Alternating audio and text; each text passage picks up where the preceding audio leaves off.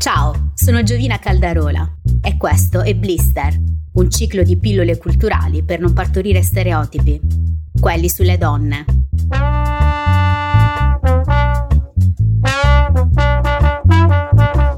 Buon ascolto. In questa puntata entreremo in un mondo ad oggi ancora non trattato in blister, un mondo diremmo molto intricato e al quale le donne hanno avuto accesso in tempi relativamente recenti. Sto parlando del complesso mondo della finanza e degli affari, notoriamente a frequentazione solo maschile, ma c'è stata una pioniera anche in questo ambito e a parlarcene oggi sarà Silvia Pallavicini, specializzata in economia comportamentale, attualmente lavora nel marketing e nell'industria finanziaria. Benvenuta Silvia.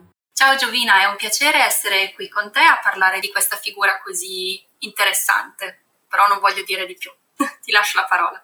Intanto ti ringrazio per aver proposto di trattare di questo mondo che, come accennavo, è assolutamente nuovo per questo podcast. Del resto, lavorando tu stessa nel settore, hai avuto modo di testare in prima persona la condizione di donna sola in contesti ad alta partecipazione maschile.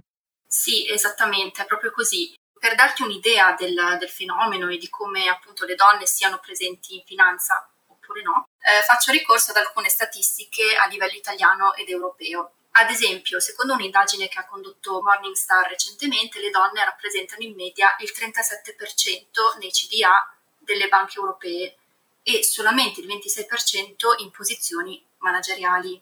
Inoltre solo 5 banche su 43 in Europa hanno un amministratore delegato donna e i fondi gestiti da donne sono solo il 12% del totale. È chiaro che i dati lo dimostrano, la strada da percorrere è ancora molto lunga, ma grazie anche al personaggio di cui parliamo oggi, Muriel, qualcosa ha cominciato a smuoversi anche nel mondo della finanza. Infatti oggi parleremo di questo e di chi esordì per prima in questo ambiente, c'è sempre una prima volta. Ci parlerai dunque di Muriel Siebert, nota come la prima donna che ha varcato le porte di Wall Street. Esatto. Muriel Mickey Siebert era un'impavida broker di Wall Street, conosciuta anche come la prima donna della finanza americana. È stata, tra le altre cose, anche la prima donna a diventare membro della Borsa di New York e la prima donna a diventare sovrintendente delle banche per lo Stato di New York. Tutto questo accadde senza che Muriel Siebert avesse una laurea. Riuscì comunque a diventare con successo uno dei nomi più popolari di Wall Street, oltre ad essere una delle primissime donne. Sono sicura che già insomma, con questa introduzione hai suscitato in chi ci ascolta la curiosità e alcune domande come ad esempio come è riuscita a passare da donna non laureata a broker di Wall Street. Quindi direi facciamo un passo indietro e cominciamo dall'inizio della storia. Muriel Siebert nasce il 12 settembre del 1928, quindi ormai un secolo fa, a Cleveland, nell'Ohio da Margaret e Irving Siebert. Nel 1949 si iscrive all'università e inizia a frequentarla. Si tratta della Western Reserve University, dove segue diversi corsi di economia, ritrovandosi, come potete immaginare, unica donna presente. Questo però non intacca la sua volontà di proseguire gli studi in ambito finanziario perché è determinata ad entrare a far parte del mondo della finanza, che la affascina fin dal suo primo viaggio a New York. In quell'occasione, infatti, con degli amici sceglie di visitare proprio Wall Street, la sede della borsa americana, e decide con caparbietà che un giorno lavorerà lì. Sfortunatamente però le cose non vanno esattamente come aveva previsto lei. Nel 1952 a suo padre fu purtroppo diagnosticato un cancro che la costringe a lasciare l'università prima di potersi laureare. Questo però non la ferma, le sue intenzioni restano salde e senza perdersi d'animo, solo due anni dopo decide di trasferirsi a New York, obiettivo Wall Street. In che periodo ci troviamo e qual è la condizione lavorativa della donna a New York?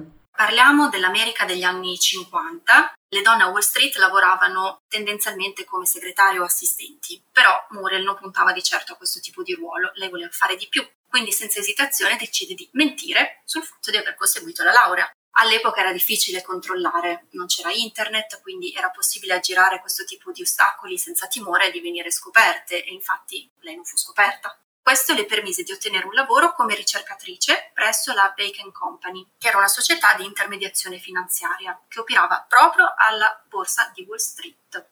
La borsa di New York o New York Stock Exchange, NYSE, viene chiamato appunto con questa abbreviazione NYSE ed era il posto in cui si scambiavano azioni. Chiaro, qui serve però aprire una piccola parentesi, infatti ti chiedo di illuminarmi, illuminarci su questi argomenti che almeno per me sono molto ostici. Quindi ti chiedo di raccontarci cosa sono e come funzionano queste società di intermediazione finanziaria.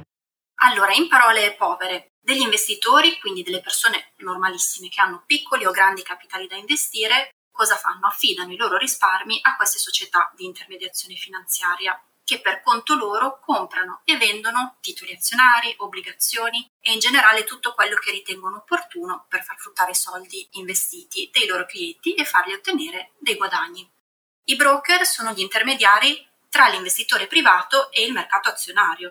Negli anni in cui Muriel iniziò a lavorare, le compravendite di titoli avvenivano all'interno della borsa e si utilizzava l'alzata di mano in modo da farsi vedere. Quindi, diciamo, era un modo un po' analogico rispetto a quello di oggi. Se ad esempio hai visto una poltrona per due, quella che danno sempre per Natale, sono sicura che tu possa avere un'idea di quello che intendo. In base all'andamento di una certa azienda o di un certo titolo vengono acquistate o vendute le azioni. E tutto per far sì che il cliente alla fine, come abbiamo detto, ottenga un profitto su quanto ha versato inizialmente. Muriel si occupava di questo, lavorava come dipendente per un broker, quindi per i suoi clienti faceva intermediazione, acquistava e vendeva azioni. Questo però non le bastò perché non si sentiva ancora allo stesso livello dei suoi colleghi maschi. Infatti si rende conto di venire pagata molto meno rispetto ai suoi colleghi maschi per lo stesso tipo di lavoro. Per migliorare questo aspetto lavorativo cambia datore di lavoro per ben tre volte, prima di capire e di decidere che se voleva ottenere di più avrebbe dovuto proprio cambiare la sua strategia, non poteva restare dipendente grazie al suo amico Gerald Tsai, che era un famoso investitore e filantropo, a cui si era rivolta per un consiglio, decise di acquistare il proprio posto alla borsa di New York.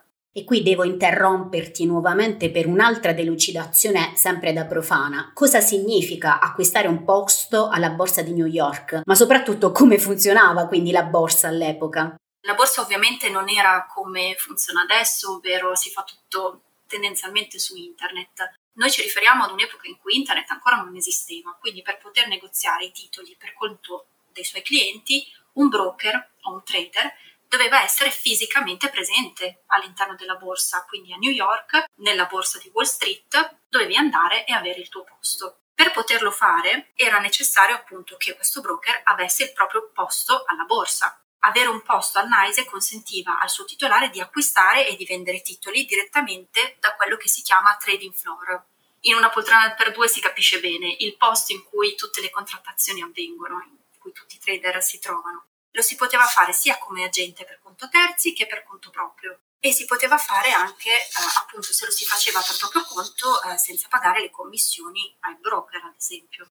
Agli inizi in borsa si potevano scambiare azioni a chiamata, ovvero quando veniva chiamato il proprio nome. Dal 1871 però il NICE era sommerso dagli affari e decise che le negoziazioni potevano essere effettuate ogni volta che la borsa era aperta ci si metteva nelle postazioni di negoziazione situate appunto lungo il trading floor. Soprattutto per i titoli e le materie prime più scambiate, i trader dovevano fare segno tra la folla agli altri trader per accaparrarsi l'acquisto la vendita al momento e soprattutto al prezzo giusto, perché in base a quando alzavi la mano ovviamente cambiava anche il prezzo di votazione. Era un lavoro molto intenso da cardiopalma, lo è tuttora anche con internet, però è molto meno da cardiopalma, diciamo, perché lo fai tu dal tuo computer invece che essere in mezzo a centinaia di altre persone che vogliono la stessa cosa che vuoi tu.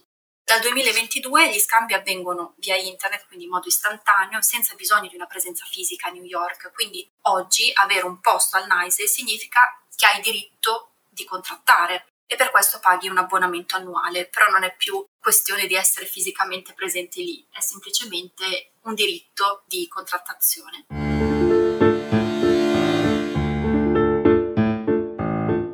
Ok, quindi non c'è appunto quel caos estremo che siamo abituati a vedere nei film americani, sono tutti nei loro uffici con gli schermi davanti, chiaro? Rimane solo il prestigio del luogo, il fatto di avere un posto lì nella borsa. Tornando a Muriel invece e a quello che era il suo desiderio di comprare un posto alla borsa di New York, ai suoi tempi il processo di selezione c'era e come ed era anche molto difficile da superare. Infatti eh, non è che uno si sveglia e può acquistare il suo posto alla borsa di New York, c'erano dei requisiti. Per raggiungere l'obiettivo a Siebert servivano uno sponsor, ovvero una persona influente che appoggiasse la sua candidatura all'interno della borsa e generalmente doveva essere qualcuno che avesse già un suo posto nella borsa e potesse quindi garantire per lei. Le servivano anche 445 mila dollari, ovvero il costo del posto in borsa, che se sono tanti soldi adesso pensate negli anni 50 le serviva anche una banca che accettasse di finanziare 300 mila dollari su quei 445 mila, quindi una banca che facesse anche lei da garante per Muriel.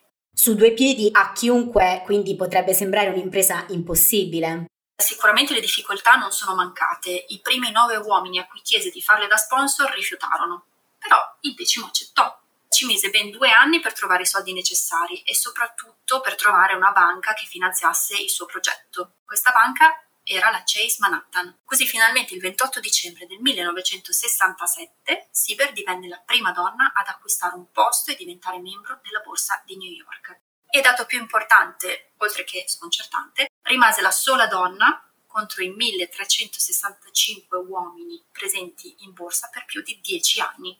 Sono certa che per lavorare come unica donna per dieci anni in un ambiente lavorativo frequentato da oltre 1300 uomini significava che Muriel, lo abbiamo capito tutte e tutti, lo abbiamo percepito, aveva una personalità molto caparbia, decisa, avrà saputo certamente destreggiarsi con abilità, ma anche non senza ostacoli. Già il solo fatto di aver raggiunto, nonostante le difficoltà dell'epoca e dell'ambiente, il suo obiettivo di ragazza, almeno per me, è da collocare nelle figure ispiratrici per ogni persona, donna o uomo che sia. Sì, pensa che alla borsa non c'era neanche un bagno delle donne. Nel 1987 fu proprio Muriel che riuscì dopo tantissime proteste ad ottenere un bagno per donne al settimo piano della borsa di New York come lo fece, minacciò se non l'avessero fatto di andare in giro con un bagno portatile per tutta la borsa di New York. La sua carriera brillante non si limitò però al desk al NICE. Due anni dopo, nel 1969, infatti ottenne un altro record come pioniera con la fondazione della Muriel Siebert Company. Muriel infatti rappresentò la prima donna a detenere e gestire una società di intermediazione finanziaria che esiste ed è ancora attiva tutt'oggi. Inoltre, grazie al suo duro lavoro, nel 1977 ottenne un altro primato, fu scelta come prima donna a capo della soprintendenza bancaria dello Stato di New York. Mi viene però adesso la curiosità di conoscere le dinamiche della sua vita privata, perché sappiamo che questo genere di carriere mal si concilia a volte con i progetti personali di vita. Eh, infatti non c'è molto da raccontare per quanto riguarda la sua vita privata. Siebert non è mai stata sposata, non ha mai avuto figli, ma era nota per avere sempre con sé il suo chihuahua domestico che era chiamato Monster Girl. Di certo sappiamo che negli anni non si è dedicata solo alla carriera, ma si è spesa molto per la comunità, soprattutto per supportare la crescita di quella femminile in questi ambienti ostici come quelli della finanza. Difatti la strada che ha scelto di percorrere non è stata facile e durante il suo percorso si è ritrovata protagonista di tanti episodi che attestano la sua caparbietà, il suo impegno a voler rovesciare gli schemi tutti al maschile. Abbiamo anche alcuni aneddoti che fanno sorridere, ma nel complesso tutto porta a riflettere sulla posizione della donna in ambito finanziario e tutte quelle difficoltà che la portarono a battersi per le politiche discriminatorie che dovette subire e che in qualche modo hanno spianato la strada a chi l'ha succeduta. Ad esempio, quando le veniva chiesto come fosse riuscita a superare gli ostacoli in una realtà prettamente maschile, rispondeva abbasso la testa e carico. Questa risposta fa riflettere sulla sua personalità ostinata, sicuramente, è stata un simbolo per molte donne incoraggiate dal suo esempio nel continuare a lottare per i propri diritti. Un'altra sua frase celebre è Per gli uomini il denaro rappresenta il potere e per me è sinonimo di libertà. Questo lo disse una volta al New York Times. Tra gli aneddoti invece ricordiamo un episodio accaduto agli inizi degli anni 70 in un locale di Manhattan. Era ad un pranzo di lavoro e non le fu permesso di salire in ascensore con i clienti uomini che l'accompagnavano. Dovette passare dalle scale di servizio. Tra le varie azioni benefiche che fece nel corso degli anni, ricordiamo il Siebert Entrepreneurial Philanthropic Plan, un ente che lei stessa avviò nel 1990 per aiutare a donare denaro a enti di beneficenza. Nel 1994 è stata inserita nella National Women's Hall of Fame e quattro anni dopo è stata eletta presidente dell'Agenda delle donne di New York. Nel 2002 Siebert ha pubblicato la sua autobiografia, intitolata Changing the Rules: Adventures of a Wall Street Maverick. Tutto questo è accaduto senza che lei si sia mai laureata, come abbiamo detto all'inizio, poi la laurea non l'ha mai presa, ma per i suoi meriti di carriera ha ricevuto ben 17 dottorati honoris causa. Muriel Siebert è morta poi di cancro dieci anni fa, nel 2013, e aveva 84 anni. È riuscita a raggiungere un nuovo primato anche post mortem Infatti è stato il primo essere umano e di conseguenza la prima donna a cui il NICE, ovvero la borsa di New York, ha dedicato una sala.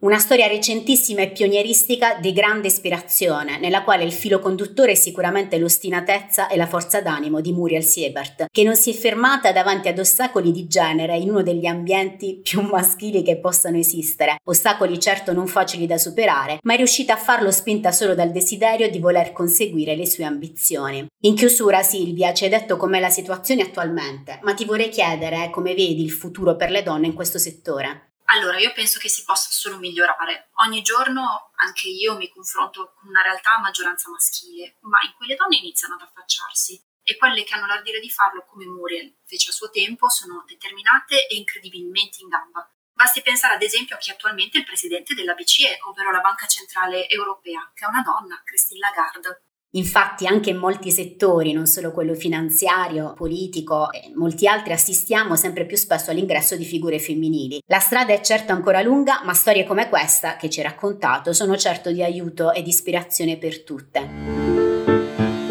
Grazie mille Silvia per il tuo contributo a Blister. Grazie a te.